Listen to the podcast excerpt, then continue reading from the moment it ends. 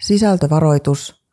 Turvaks podcastissa käsitellään paikoin raskaita teemoja, kuten rasismia, häirintää, onnettomuuksia, väkivaltaa ja päihteiden käyttöä.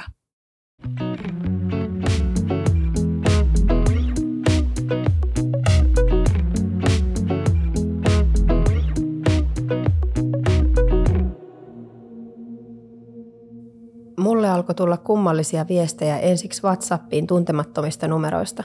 Niissä oli monesti inhottavan tuntuisia tällaisia niin kuin seksuaalissävytteisiä ehdotuksia.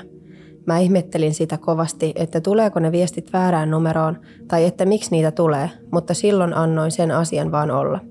Ajattelin, että eikös tällaisia viestejä nyt vaan kaikille joskus tuu. Viestejä alkoi tulla koko ajan enemmän ja ne tuli aina monista eri numeroista. Joskus jopa yhden minuutin aikana tuli monesta eri numerosta ja se tuntui sellaiselta systemaattiselta pommitukselta. Mä yritin jäljittää niitä numeroita ja suuntanumerot yleensä yhdistyi johonkin ulkomaille. Sitten alkoi tulla kuvaviestejä miesten sukupuolielimistä ja ihan aluksi tuntui huvittavalta ja naurettiin kavereiden kanssa, että jaahas tällaista tänään. Aika nopeasti se kuitenkin alkoi ahdistamaan, koska ei yhtään voinut tietää kuka sen takana on – Mä muistan, kuinka mä kerran kävelin kauppakeskuksen käytävällä ja menin useamman sellaisen miesporukan ohi matkalla ja muistan, miten ahdistunut olo tuli, kun ajattelin, että mitä jos joku niistä miehistä olisikin sen takana.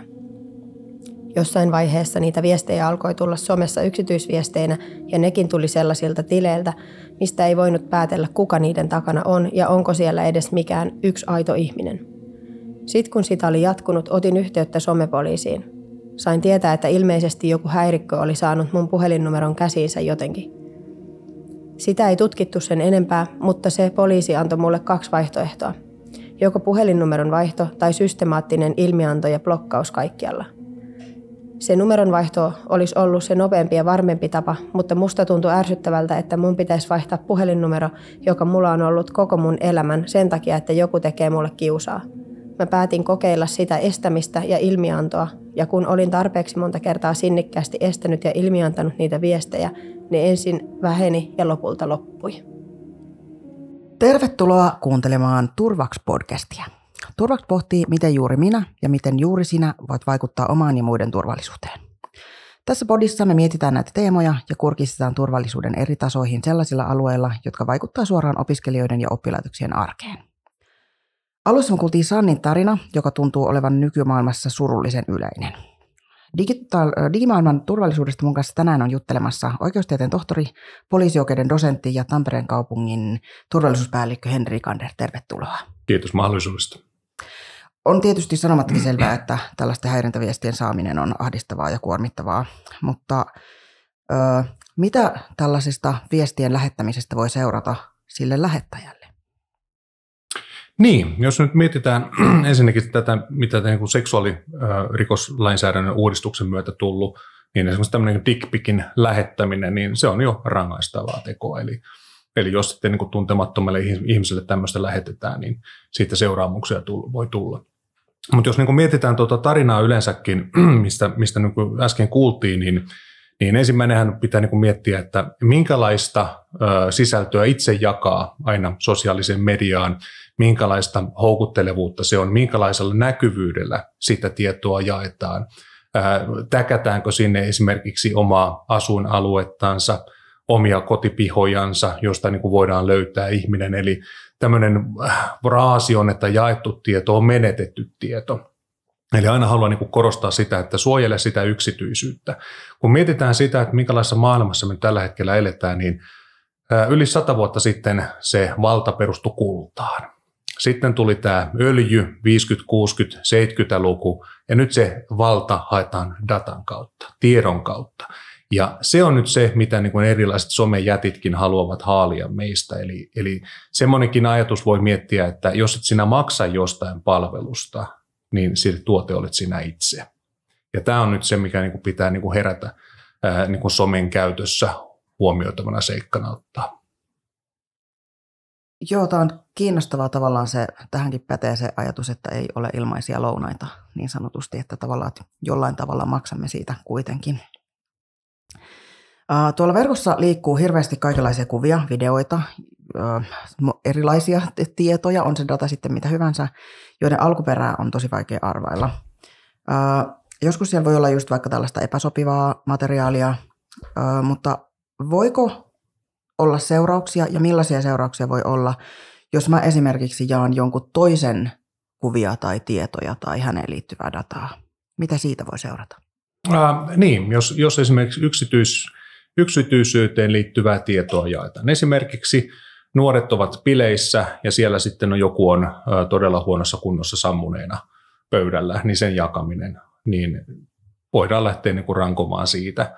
Sitten kaikki tämmöiset niin kuin, yksityinen tieto esimerkiksi kahden välillä, joka on ollut, niin sitäkin, sekin voidaan mennä rangaistuksen piiriin, että että tavallaan jokainen tieto sellainen, mitä et omalla naamallasi voi kertoa aamulehden haastattelussa, niin kannattaisi jättää siellä somessa jakamatta. Esimerkiksi pahoinpitely, videoita, mitä nyt on ollut paljon jaessa, niin, niin sekin on, menee rangaistavuuden puolelle. Eli jos olet niin kuin saanut tämmöisen seksuaaliteon, missä nähdään, tai sitten väkivallan teon, niin ei sitä nyt kannata jakaa sitten eteenpäin vaan siinä tilanteessa ottaa yhteyttä sitten turvalliseen aikuiseen ja, ja sitten myös se ilmoittaa ehkä sille lähettäjällekin, että nyt ei hirveästi kannattaisi enää tätä jakaa.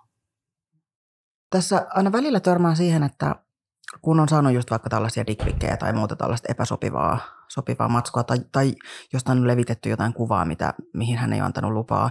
Ja siihen siis reagoidaan sillä tavalla, että no se oli läppä tai, tai jotenkin niin kuin suhtaudutaan siihen tavallaan uhriin tai siihen, jonka, joka tässä niin kuin kärsii siitä, siitä teosta, niin siihen suhtaudutaan vähän niin kuin vähätellen, että, että älä nyt leikistä suutu.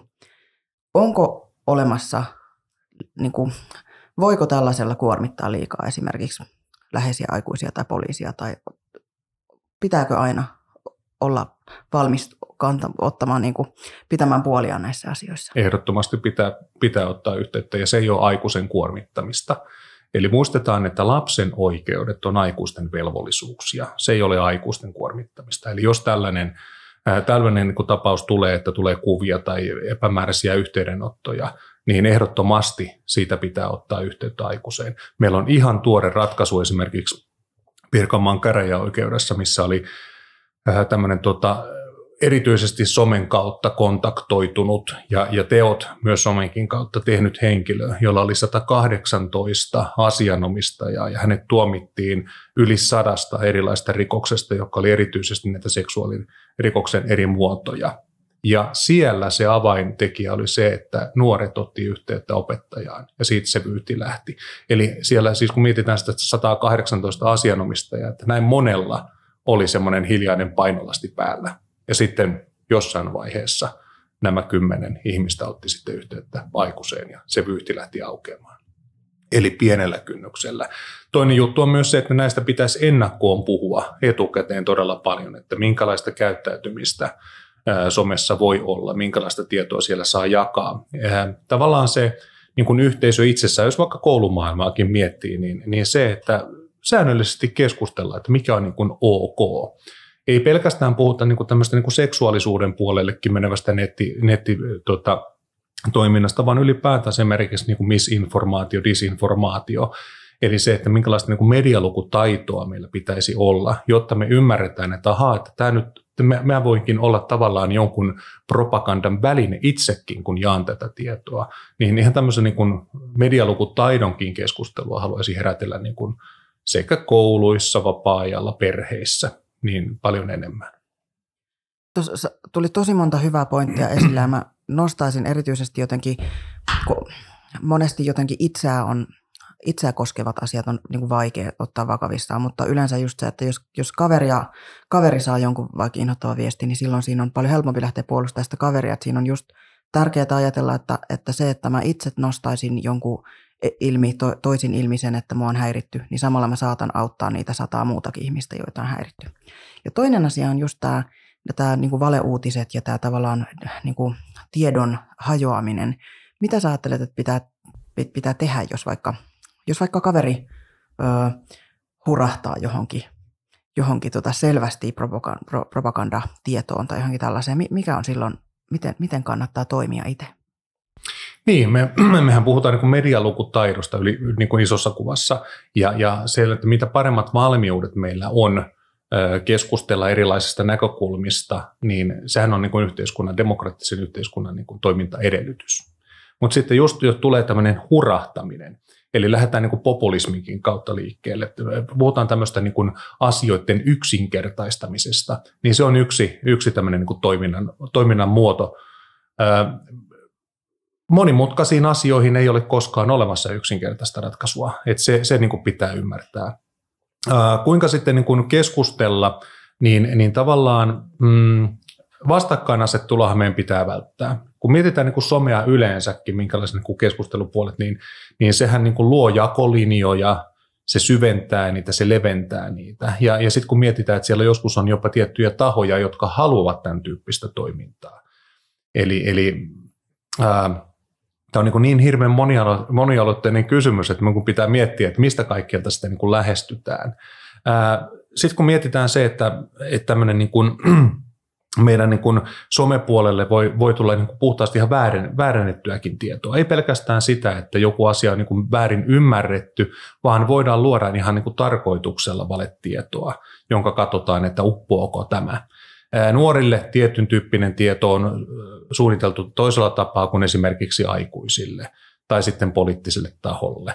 Ja, ja tämän kautta niin kuin pitää aina hahmottaa myös se, että kenelle tätä tietoa jaetaan, minkälaiseen niin kuin tietoon me puututaan. Ja, ja sitten se, että tämmöisessä niin kuin tiedossa, mitä niin kuin jaetaan, niin siinä voi olla hyvinkin vahva tämmöinen tunnepitoinen sisältö. Eli tavallaan vetoava tarina, ja, ja nyt sitten tämmöistä on tapahtunut, mutta se ei välttämättä ole totta. Ää, voidaan olla tämmöistä, niin kuin, ää, haetaan irrotettuja valokuvia, joita sitten jaetaan ää, tietyllä toisella tarinalla.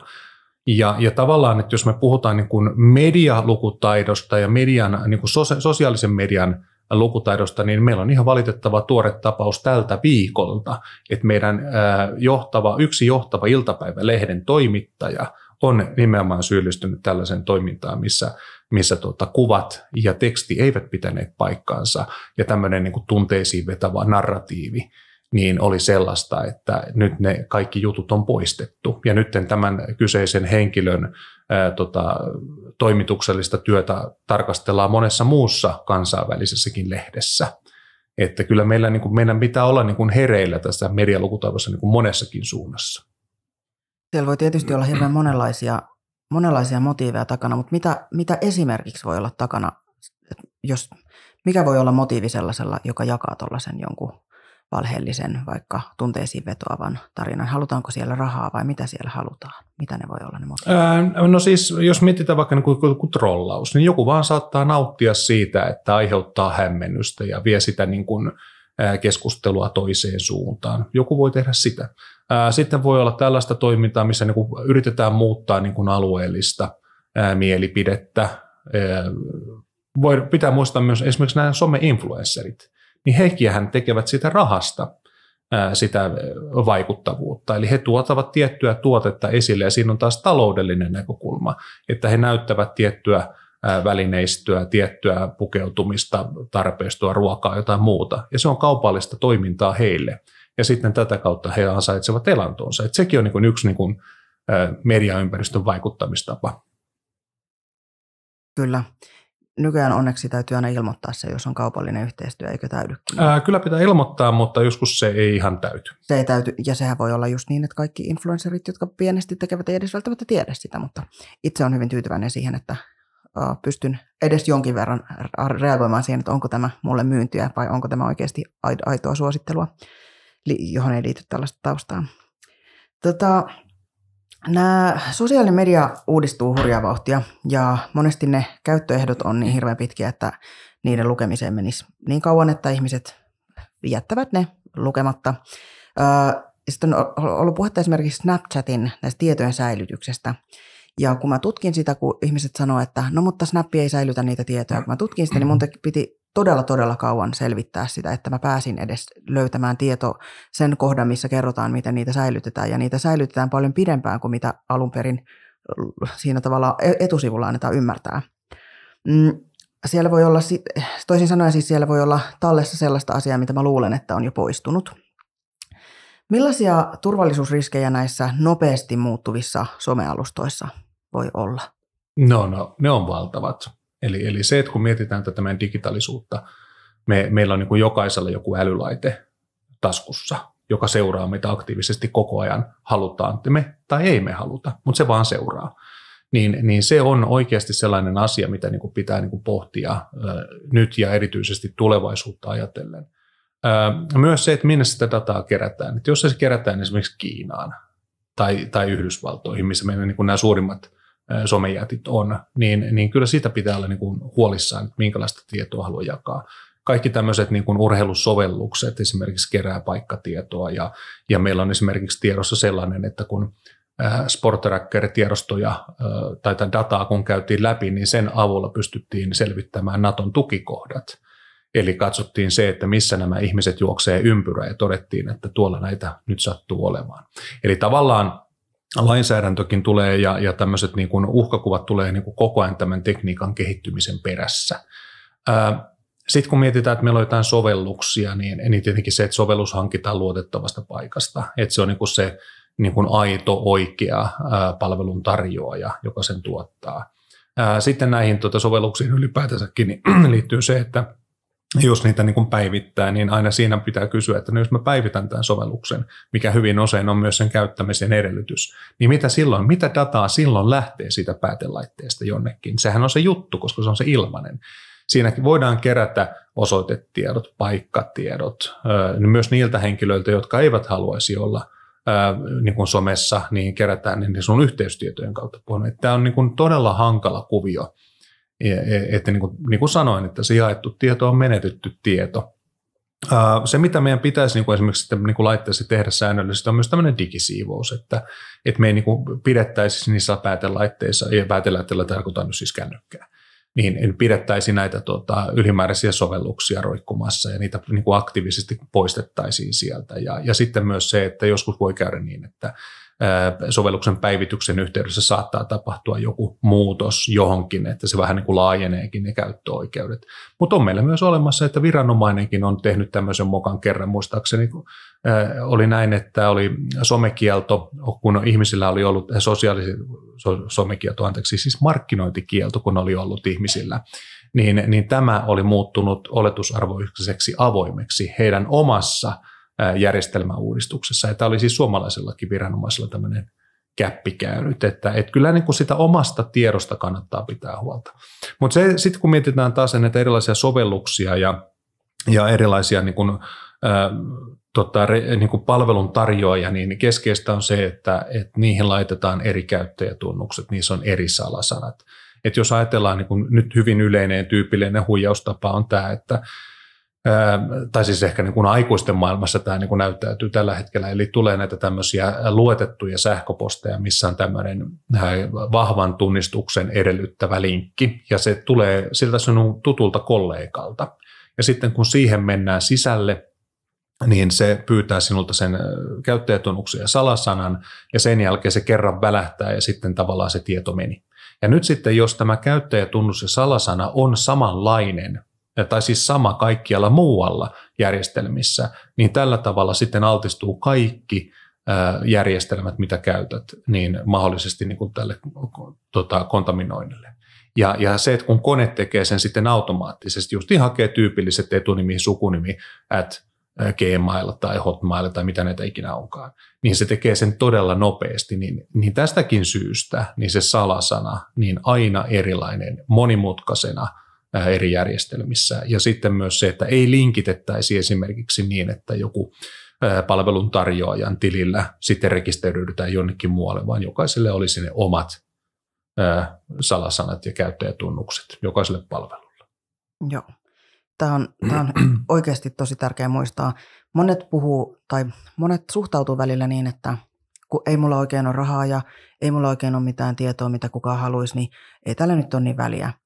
Mutta mitä jos vaikka, vaikka ei omistaisi mitään ja vaikka ei olisi mitään valtionsalaisuuksia, niin mitä, mitä mulla voi siis seurata siitä, jos mun tiedot joku onkin, jos mä vaikka käytän aina samaa salasanaa ja joku sen saa napattua? No joo, jos, jos sitten lähdetään niin tekemään vaikka identiteettiä, niin se on hyvä, hyvä tapa. Identiteettivarkaus, hankitaan siitä niin kuin sinun tiedot, esiinnytään sinuna, tai sitten se, että lähdetään tekemään vaikka petoksia. Eli, eli ihan kylmästi vaan tilataan sinun tiedoilla, sinun nimessäsi pikavipit nostetaan pystyyn, sen jälkeen olet ihmeissäsi, että, että mitäs näitä karhokirheitä tulee. Sitten sä joudut niitä, totta kai, et sä joudu maksamaan niitä, mutta se hankaloittaa kyllä elämää todella paljon, että sitten jos näitä tämmöisiä pikavippejä alkaa tulla tai tuotteita on tilattu sinun nimissäsi, niin kyllä sillä niin kuin harmia voidaan tehdä todella paljon. Ja joku siitä aina voi hyötyä ja joutuu esimerkiksi laittaa sit niitä itselleen niitä luottokieltoja sitten sen Kyllä. jälkeen, jos näin pääsee käymään. Et siinä, siinä voi olla ihan tosi iso vyhdin ääressä, vaikka tavallaan tuntuu, että eihän multa nyt kun yksi kuva vaan on tuolla ja mun nimi mm. ihan sillä nyt mitään Kyllä. tee. Uh, mitä sä ajattelet tulevaisuutta ja tietysti myös nykyhetkeä ajatellen, että mitä on niin kun, mitkä on kaikkein isoimpia riskejä verkossa ja digitaalisessa ympäristössä nyt ja lähitulevaisuudessa? Kyllähän tämä, niin kun tämä tiedon jakamisen osalta, niin siinä ne riskit on. Että me ollaan niin kuin tavallaan koko ajan jonkun valvonnan alla. Ja, ja se, että mitä me niin kuin holtittomasti jaetaan. Ja sitten myös se, että tehdäänkö me itselle jotain hallaa. Että kun mennään kommentoimaan jotain asiaa vaikka somessa, varsinkin kärkkäästi, niin, niin hyvin usein niin tämä internetti tuo siihen semmoisen niin kuin, suojamuodin, mutta ei ne ihmiset sitten niin kuin kasvatusten niitä tee. Et meillä on olemassa esimerkiksi tapauksia, missä on ollut kunnianloukkauksesta – tuomion saanut henkilö, joka on ollut hyvässä asemassa aikuinen ihminen. Ja sitten kun kysytään, että miksi sinä nyt tällaista menit tekemään, niin tavallaan se internetin kasvottomuus mahdollisti sen tilanteen. Tämä on niin kuin esimerkki siitä yksilötasolla, että, että tavallaan ne teot, mitä nyt teet, niin ne, ne voi niin kuin vaikuttaa siihen sinun omaan tulevaisuuteen.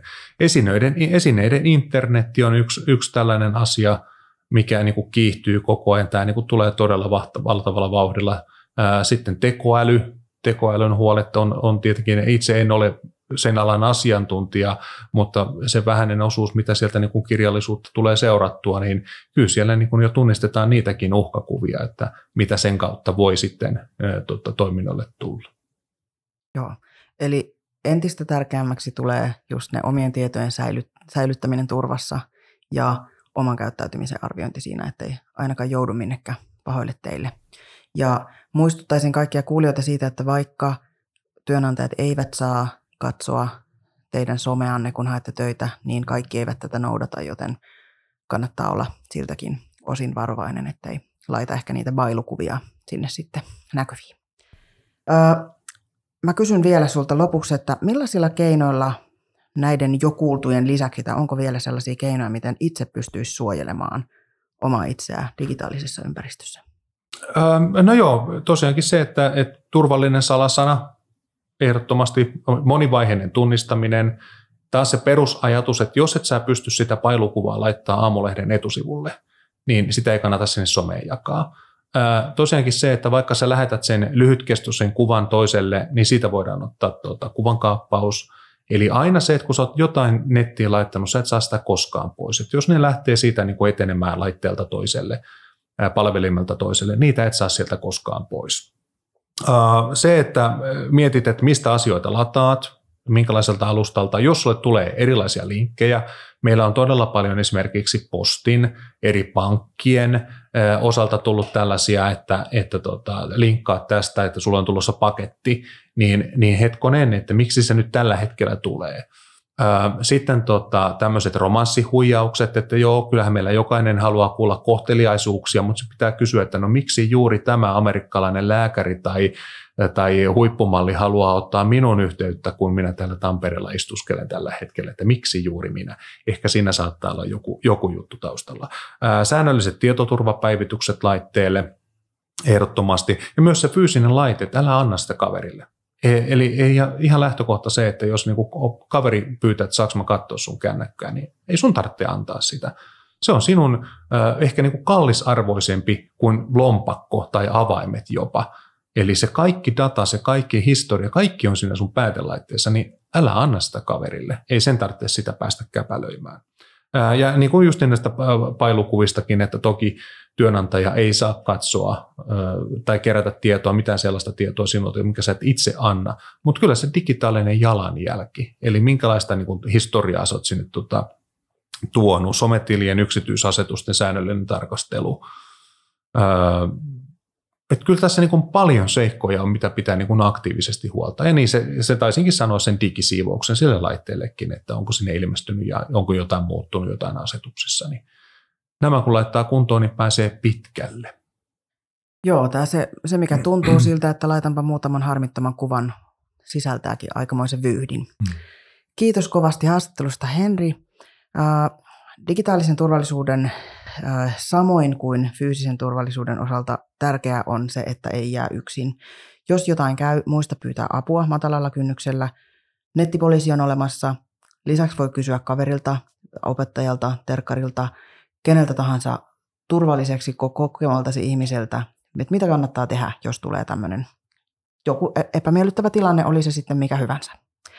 On hyvä muistaa, että se mikä joskus tuntuu hauskalta läpältä, voi jonkun toisen mielestä olla tosi ahdistavaa ja se voi oikeasti johtaa niihin rikosoikeudellisiin toimenpiteisiin. Tänäänkin mä muistutan, että hyvinvointi on turvallisuutta ja turvallisuus on hyvinvointia. Turvaks on opetushallituksen rahoittama hanke, jota toteuttaa Sasky-koulutuskuntayhtymä yhdessä Vammalan lukion ja Kangasalan lukion kanssa.